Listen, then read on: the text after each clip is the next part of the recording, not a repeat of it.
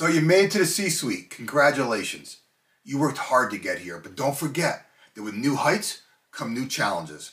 And as a new C-suite leader, there are certain obstacles you're going to face. And today, I'm going to explore some of the common challenges that come with taking a seat at the infamous table that you long aspired to sit at. Let's dive in.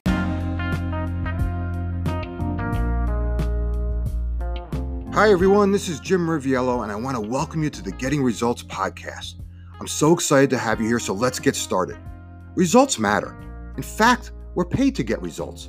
So the big question is this How do business leaders like us, who really want to do the right thing and make a difference, how do they get results? How do they effectively lead others in the face of adversity? And how do they find the strength and courage to role model the behavior they want to see in others? That is the question, and this podcast will give you the answer. My name is Jim Riviello, and welcome to Getting Results. All right, listen up, new C suite leaders. You're about to take on one of the toughest challenges of your career. But don't worry, because we're about to go over some of the most common obstacles that you're going to face and how to conquer them. First up, building trust.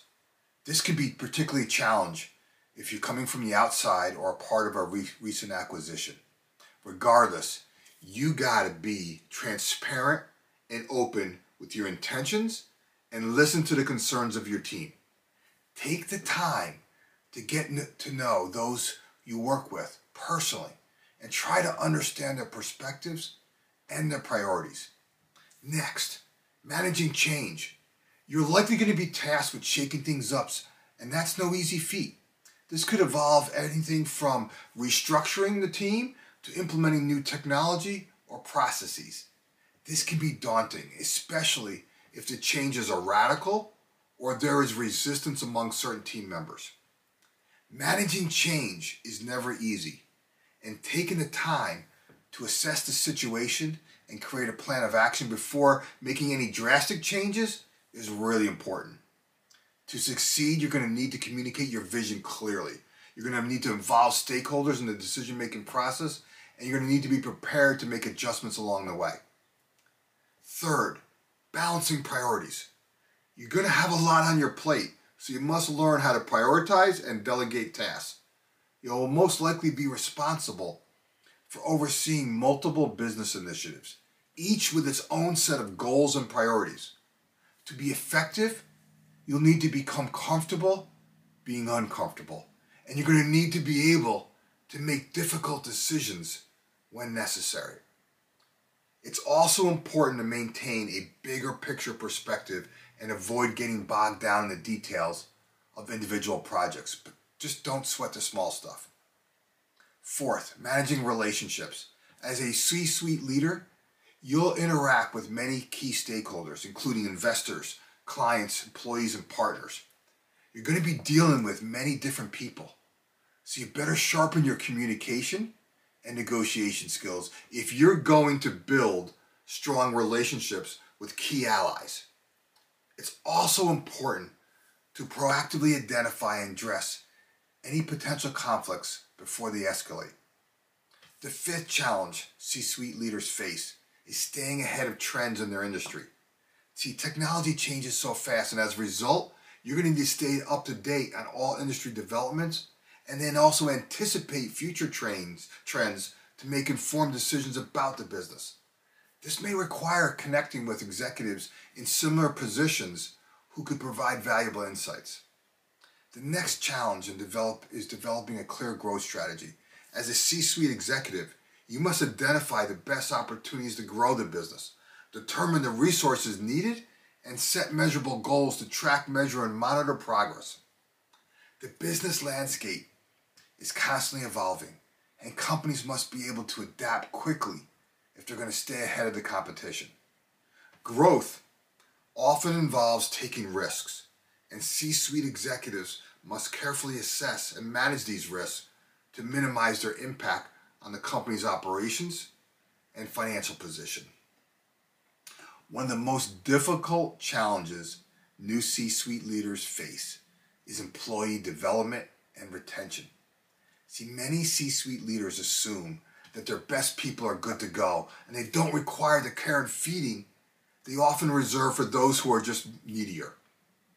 Retaining your best people is easy when you demonstrate that you care about them and are willing to invest in their development. I see this time and time again. When C level leaders enroll their mid level leaders in my leadership program, they become their most tenured employees for one simple reason because they feel valued by their employer. That's common sense, but it's not always common practice. Finally, new C suite leaders often face the challenge of maintaining a strong company culture. See, culture is critical, so you got to be a role model and foster an environment of transparency, collaboration, and accountability. Being part of the executive team, you are now expected to lead by example. This means developing effective communication skills, staying organized, maintaining high, maintaining high ethical standards, and demonstrating resilience when faced with difficult tasks or decisions. It also means inspiring others through your actions and your words. It's the responsibility of the C suite to be a walking billboard for the habits and behaviors that you want others to exhibit. And now you're part of that club. So there you have it trust, change management, priority management, relationships and allies, staying ahead of trends, developing a clear growth strategy, developing and retaining your best employees, and leading by example. These are just some of the challenges a new C suite leader faces. Conquer them, and you'll become one badass C suite executive. If you want help, go to C Level Freedom, and I will show you how you can transform yourself and the leaders that you work with at every level in the business into growth champions so you have the freedom to focus on doing what you love. Follow the link in the description if you're interested. If your leaders on your team want to become the leader that others want to follow or just want to love working for, I invite you to share with them the link in the description and have them apply for our 12 week Self 2.0 leadership program. Registration for our next session is now open and we're accepting applications until it fills up. If you're at neither of these stages yet, I would like to simply buy you a copy of my book, Freedom to Experiment How to Ignite a New Level of Energy, Focus, and Momentum in yourself and your team. Follow the link in the description and I'll personally sign a copy for you. And I'll even say congratulations in my in my signing. If you want to get out of the weeds, you need to do more than just hire the right people. You need to get the right people to do the right things. The truth is this you are only as good as the leaders you surround yourself with. You need your leaders to think like leaders, and you need to invest in them before someone else does. Those are just the cold, hard facts. And if you ignore these, I promise it'll cost you. I invite you to visit clevelfreedom.com or follow the link in the description, and I'll show you how to transform your mid level leaders into growth champions so they free up your time to focus on doing what you love growing the business. In the meantime, do me a favor and share this with others in whatever way serves you best. Enjoy your week, and I'll talk to you in the next episode.